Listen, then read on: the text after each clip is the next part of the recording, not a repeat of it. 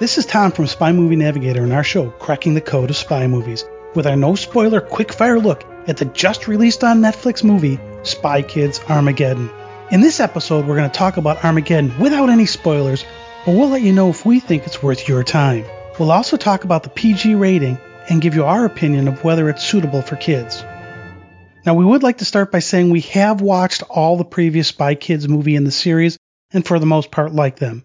That said, we think this is the second best in the series, just behind the original Spy Kids movie. We like this movie, we think it's a good one, now we're going to tell you a little bit about it. Again, we want to keep this no spoiler, but we will tell you a little bit about the plot, nothing that you wouldn't have seen already in a trailer. Spy Kids Armageddon is a movie about two kids who are big video game fans. Their parents, unbeknownst to the kids, at least at the beginning of the movie, are spies. The parents get separated from the kids due to some events, and the kids have to use their video game skills as well as develop some new spy skills in order to get things back on track.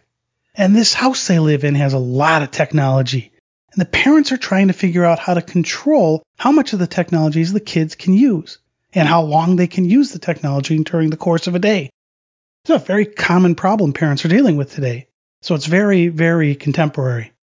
We also find out later in this movie why the parents were so controlling over the kids with the technology.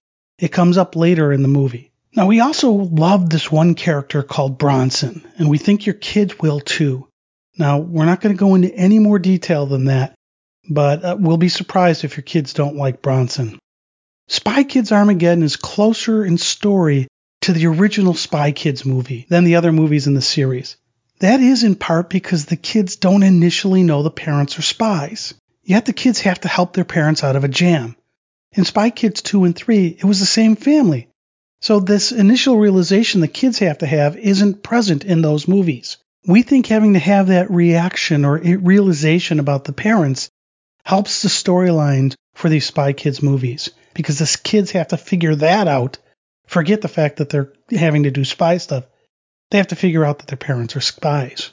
Now, since this is a spy movie, especially for kids, there's a ton of gadgets in this thing. But the nice thing is, these kids had to use their brains to get out of some of the jams they were in. It's not all just gadgets doing all the work. As for the henchmen, there are henchmen in Spy Kids Armageddon. But here, they're video game characters for the most part. There's no scary fooglies no clones of Danger D'Amo like we've seen, but these characters are trying to destroy others in a video game, but it was a little less scary. We think it worked very well and really is a good movie for the current times. Now, if we look back, the first three movies in the series were completed in successive years. Then there was an eight year gap before the James Bond inspired title Spy Kids 4 All the Time in the World.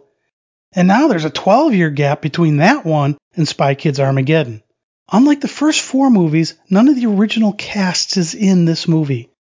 And we think it was nice to see that. It's just that the reality of the fact that it's 22 years later than the first one, that family wouldn't work now. So they did a good job trying to do the handoff in Spy Kids 4, but that was 12 years ago, so they, so they needed another new team.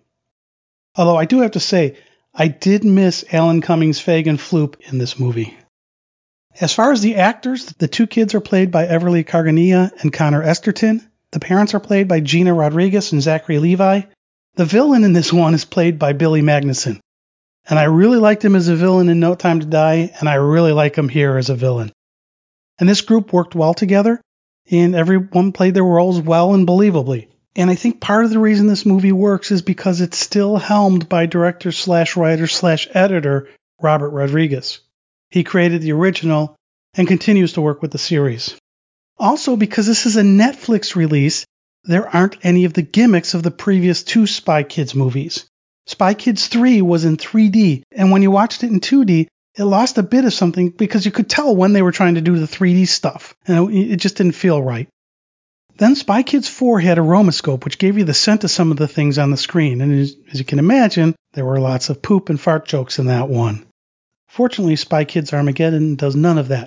There's no 3D, there's no aromatherapy, no poop and fart jokes. It does, however, bring us into a video game for parts of the movie. Well, 20 years ago, they did that in Spy Kids 3.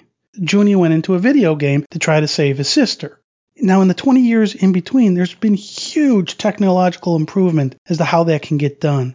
And we think that for the most part, the visual effects in this movie were excellent. They had to be because this movie doesn't work if the interaction between the real world, real people, and the animated world wasn't spot on. So hats off to the visual and special effects team here. This was a job very well done. Now, here at Cracking the Code of Spy Movies, we like to find where one movie might have been influenced by another movie, or one scene, or some little bit. And there are many of these influences in Spy Kids Armageddon, and we just loved it. We're going to start with the fact that the plot has a bit of a Mission Impossible Dead Reckoning Part 1 feel to it, although this is a video game focused thing, so why do I say that? Well, first, fortunately, it's not using the overused AI part of Mission Impossible Dead Reckoning, but a key part of Armageddon was a key part in the plot of Mission Impossible Dead Reckoning Part 1. Don't want to say more than that, but you should be able to pick up on that. Also, as you would expect, there are many references to earlier Spy Kids movies. All of the titles from the previous Spy Kids movies are called out in one way or another here. And there are a few characters who are similar but different to characters in the earlier Spy Kids movies. And that will really hit home with Bronson. Also, there's a scene where the kids have to give a password. And that had a very similar feel to what we've seen in a few of these Spy Kids movies in terms of how the passwords had to be used. If you like writing on sunglasses, we have that here. We've seen that in the past in Spy Kids. And then at the end of the movie, we're teased a bit as to what might be in the next Spy Kids movie. It's only a hint, but we'd be surprised if we don't see one of the characters from Armageddon in the next movie. Now, one other reference that we liked here from Spy Kids was a reference in the title here, Spy Kids Armageddon. That's a callback to the anagram of the bad guy in Spy Kids 4, All the Time in the World. As they pointed out in Spy Kids 4, Danger D'Amo was an anagram of Armageddon. And it's nice to see 12 years later that they pull that tie back into the title of this one. So we we just really like that kind of stuff. Now, there's a gadget in Armageddon that reminded us of a gadget called Kitty Glitter that was used in the 2019 kids spy movie Spies in Disguise. We thought Kitty Glitter was a great kids gadget then, and we really like what they did with what they call the thought bubble here. Similar concepts, not exactly the same, but similar concepts here. If you haven't seen Spies in Disguise or kids haven't seen it, we do have a podcast episode we did reviewing that back in 2019. Some of the references to the movies require you to be a person of a certain age, so parents and grandparents will catch some of these, but the kids won't. As an example, if you were a fan of the 1963 movie Jason and the Argonauts, you'll definitely have a sense of nostalgia here with this one. There's a huge callback to that one.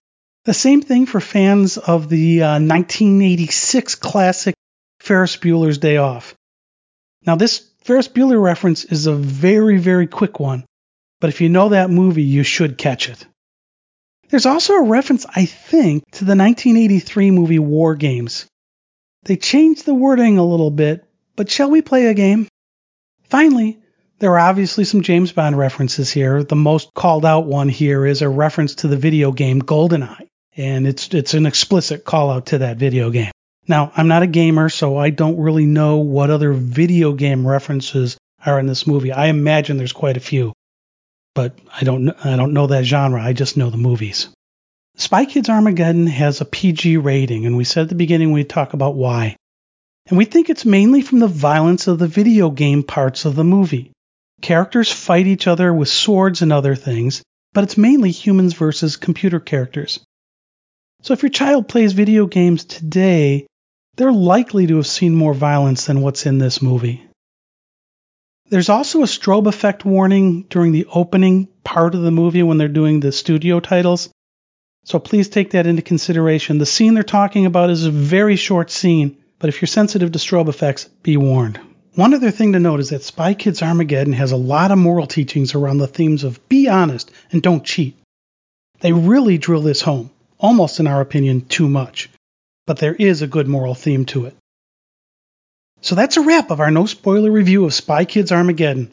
We think this is a fun family spy movie and we recommend it, especially for kids. This has been Tom from SpyMovieNavigator.com and our show, Cracking the Code of Spy Movies. Please help us out and subscribe to our show through your favorite podcast app. Thanks for listening. We appreciate it.